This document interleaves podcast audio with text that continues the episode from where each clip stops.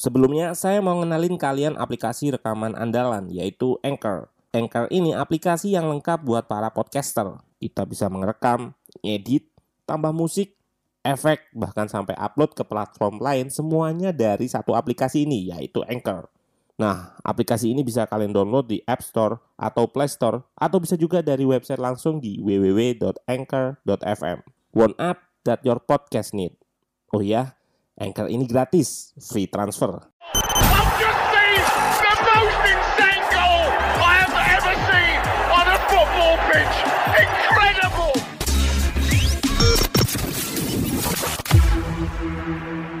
Halo, selamat datang di channel Ruang Taktik. Di video kali ini kita akan analisis pertandingan antara Manchester United versus Leeds United. Ini adalah pertemuan pertama Solskjaer dengan Bielsa yang merupakan pertemuan pelatih berbeda generasi.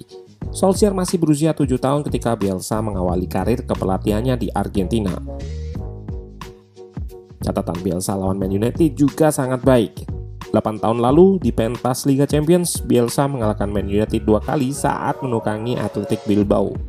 Man United masih ditukangi oleh Sir Alex Ferguson. Namun, tidak kali ini. Bielsa harus kalah dengan skor cukup telak oleh manajer yang minim pengalaman dibandingkannya. Penasaran dengan jalannya pertandingan dilihat dari perspektif taktikal? Let's go, kita bahas sama-sama. Man United turun dengan pakem 4-2-3-1-nya, sementara Leeds juga turun dengan pakemnya yaitu 4-1-4-1. Shape atau formasi ini nggak akan banyak terlihat terutama di babak pertama karena pendekatan man-to-man marking yang dilakukan Bielsa. Yap, Bielsa terkenal dengan sistem man-to-man markingnya dengan meninggalkan satu defender sebagai orang bebas atau mirip peran sweeper di belakang. Sementara Man United juga meladeni gaya bermain Bielsa ini dengan melakukan man marking juga terutama saat melakukan high pressing. Profil bertahan Leeds ini jadi makanan empuk penyerang Man United yang kerap berpindah posisi. Taktik Solskjaer adalah memperlebar dan memperluas area bermain dengan pemosisian pemain yang kerap berotasi, terutama Bruno yang diberi peran untuk free roaming atau bergerak bebas berpindah posisi. Di klip ini kita akan melihat Bruno yang melebar dan memancing Phillips untuk keluar sehingga meninggalkan celah di ruang antar lini. Celah ini nantinya akan dieksploitasi oleh McTominay dengan vertical run-nya. Timing lah yang menentukan. Yap, McTominay harus pandai melihat situasi karena tugas utamanya adalah bertahan. Sebagai box to box, McTominay harus pandai membaca situasi transisi dari bertahan ke menyerang untuk melakukan fast break ke depan dan mengungguli Klich dalam timing dan vertical run. Ini akan membuat Klich berjarak dan sulit mengejar McTominay. Kita bisa lihat juga Martial drop dan memancing Ailing yang berposisi back untuk keluar marking. James berotasi untuk mengisi pos Martial. Lalu ada Rashford yang menjaga kelebaran. Ini yang dimaksud dengan menjaga area permainan seluas-luasnya. Dengan posisi Rashford ini, Dallas harus aware dan ikut melebar sehingga gap antar back nggak bisa rapat. Aplikasi all-in-one dan menjadi andalan para podcaster buat rekam podcast mereka, namanya Anchor. Pakai Anchor ini, kalian nggak perlu peralatan ribet kayak studio kalau mau ngerekam. Semuanya bisa dari smartphone kalian menggunakan Anchor. Anchor bisa kalian download di App Store atau Play Store. Mudah banget. Di Anchor, kalian nggak hanya bisa ngerekam audio, tapi juga bisa ngedit langsung di sini. Nggak sampai di situ, Anchor juga dapat mendistribusikan konten kamu ke platform lain. Contohnya Spotify, Apple Music, dan lain-lain. Keren banget, satu aplikasi buat semua kebutuhan. Jadi nggak perlu aplikasi-aplikasi editing lain. Daripada kalian makin penasaran, mending langsung aja download Anchor sekarang. Oh ya, Anchor ini gratis loh. Dan skenario tersebut ada di gol pertama. Diawali turnover atau kehilangan bola, kesalahan lain Leeds di sini adalah terlalu banyaknya pemain yang memposisikan diri di belakang lini tengah Man United Kejelian Bruno untuk melepas marking ke Phillips dan ikut melakukan press membuat pembawa bola kesulitan memilih opsi umpan. Dan McTominay yang mampu membaca situasi melakukan vertical run untuk mengisi pos yang kosong. Di gol kedua juga ada manipulasi man marking ketika lemparan ke dalam. Bruno memancing Phillips mengikutinya dan meninggalkan ruang di depan back. Lalu Rashford mendekat untuk membuka jalan ke Martial.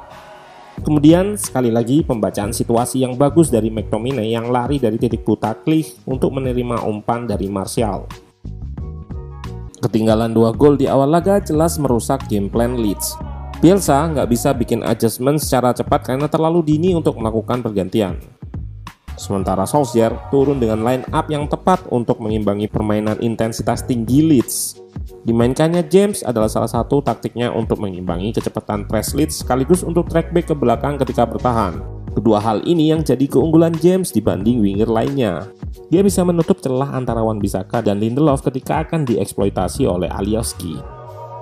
Gol ketiga juga ada andilnya, diawali dengan taktik di build up. Lalu melakukan intercept yang mengubah situasi bertahan menjadi menyerang dengan cepat.